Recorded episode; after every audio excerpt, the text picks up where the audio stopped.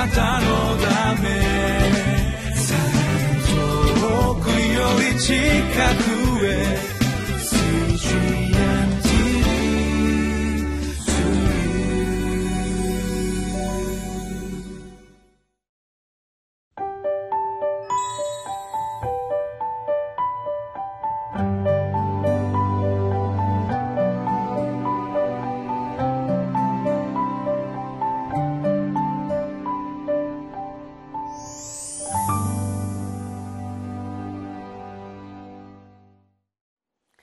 ル堺キリスト教会の津田聡樹と申します、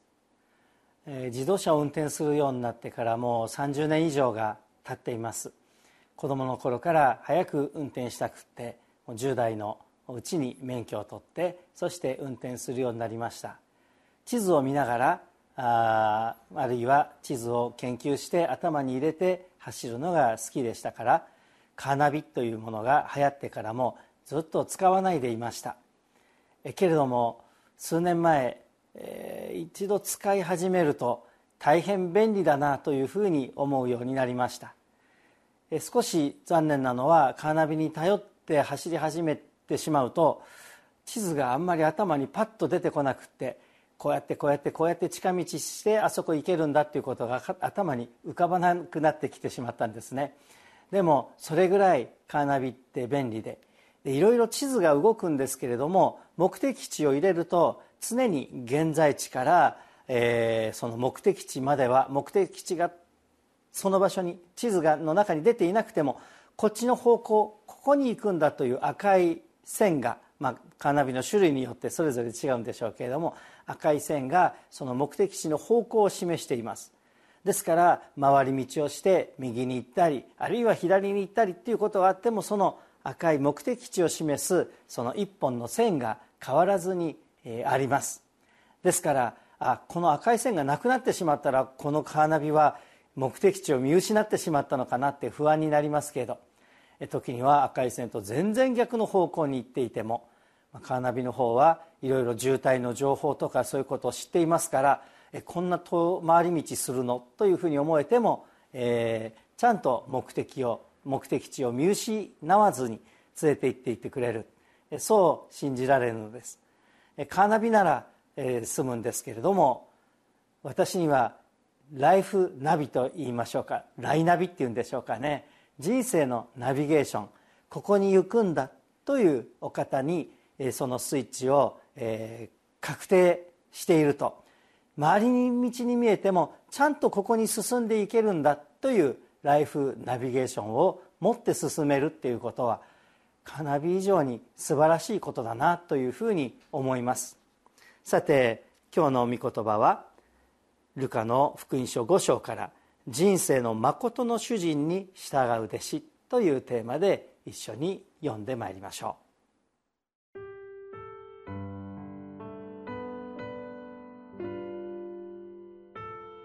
ルカの福音書5章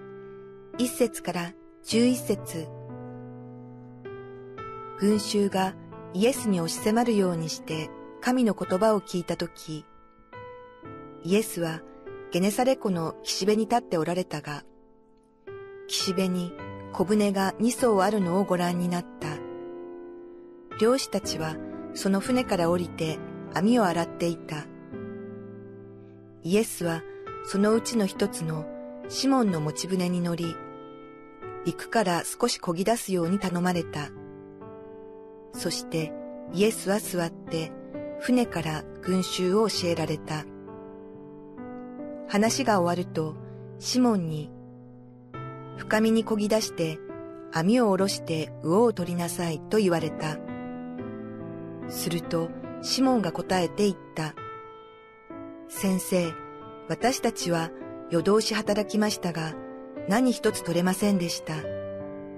でも、お言葉通り、網を下ろしてみましょう。そして、その通りにすると、たくさんの魚が入り、網は破れそうになった。そこで別の船にいた仲間の者たちに合図をして、助けに来てくれるように頼んだ。彼らがやってきて、そして魚を両方の船いっぱいにあげたところ、二艘とも沈みそうになった。これを見たシモン・ペテロは、イエスの足元にひれ伏して、主よ、私のようなものから離れてください。私は罪深い人間ですから、と言った。それは大量のため、彼も一緒にいた皆の者もひどく驚いたからである。シモンの仲間であったゼベダイの子ヤコブやヨハネも同じであった。イエスはシモンにこう言われた。怖がらなくてもよい。これからのち、あなたは人間を取るようになるのです。彼らは船を陸につけると何もかも捨ててイエスに従った。イエス様が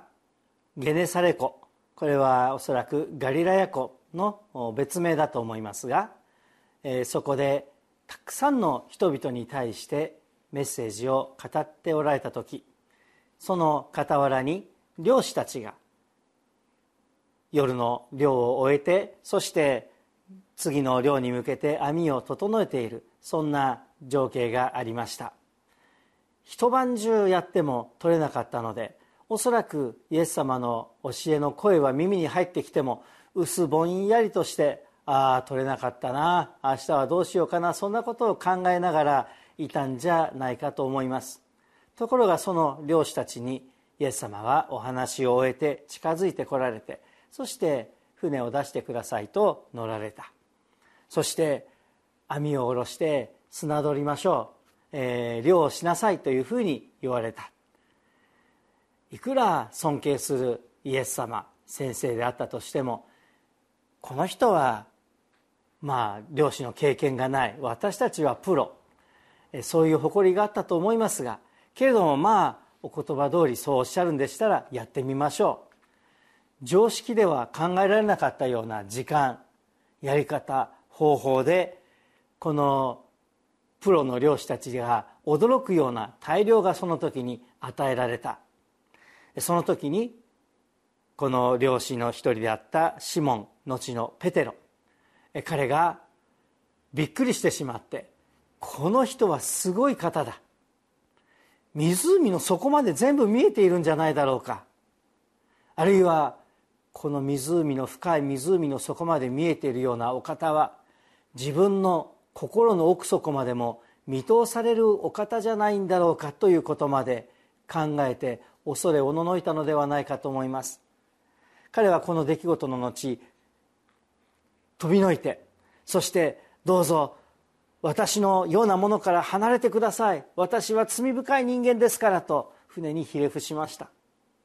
小さな船でイエス様私から離れてくださいって離れていったら海に落ちちゃうと思うんですけれどもうそれぐらいペテロはもうあなたの近くにはいられないような人間ですということを深く感じました。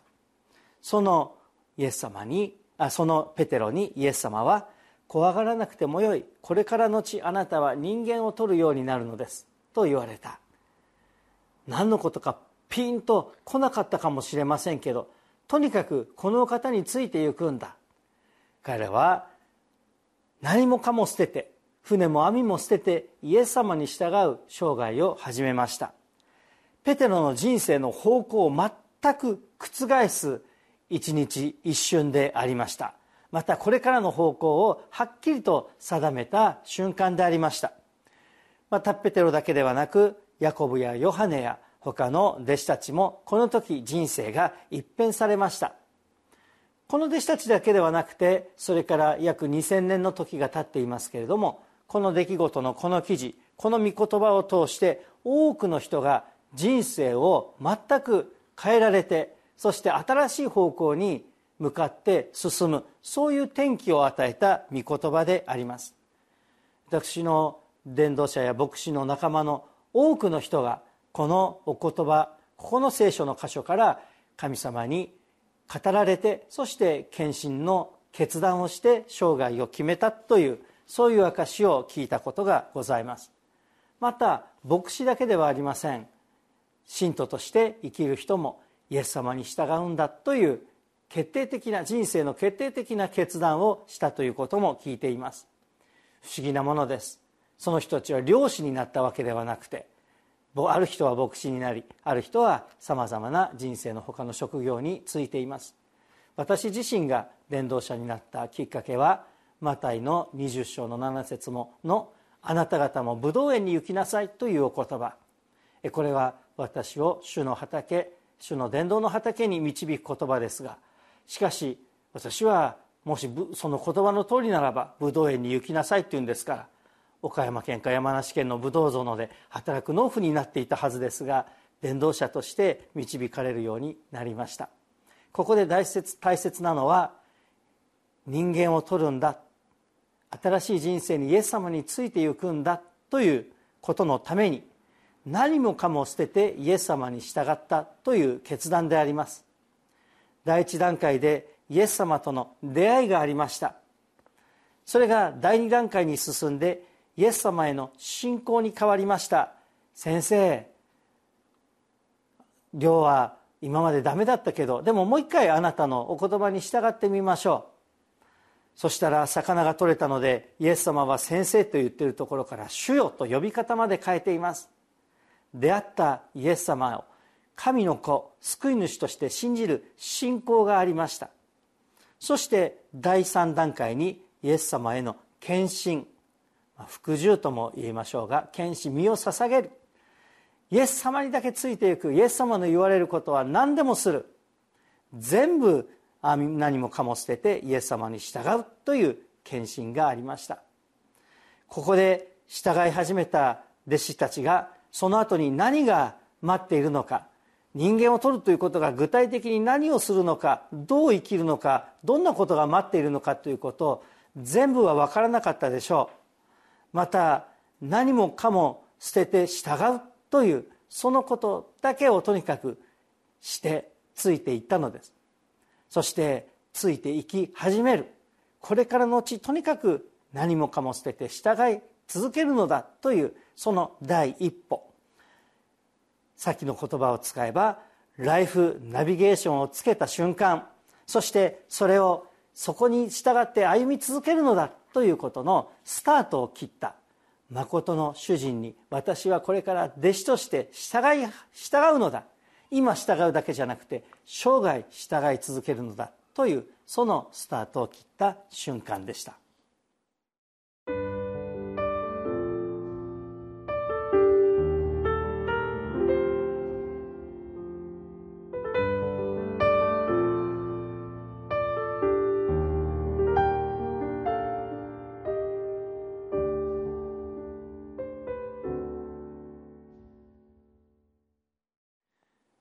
何もかも捨てるということが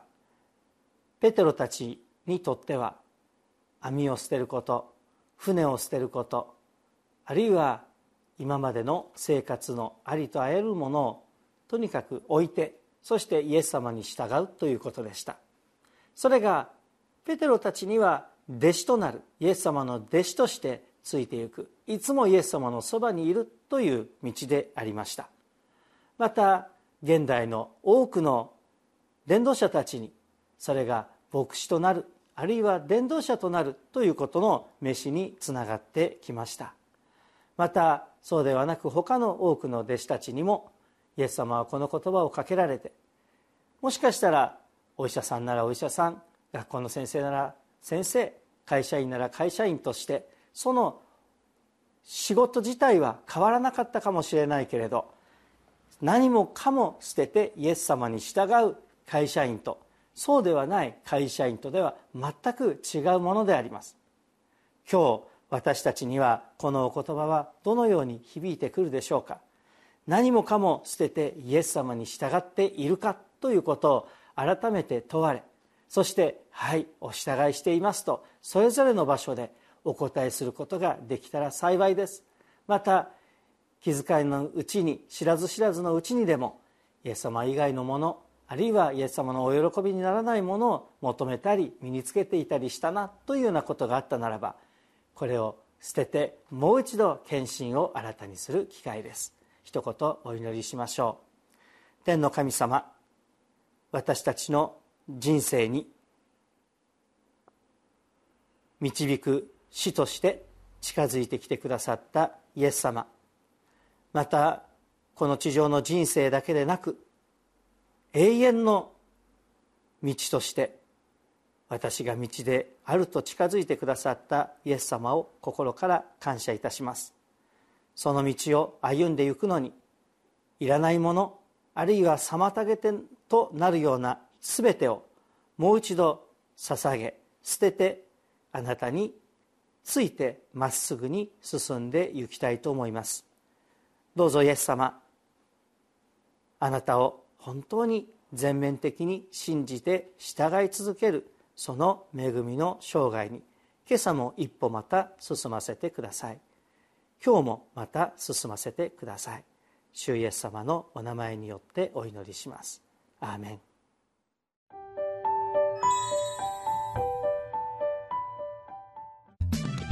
あなたの jika ku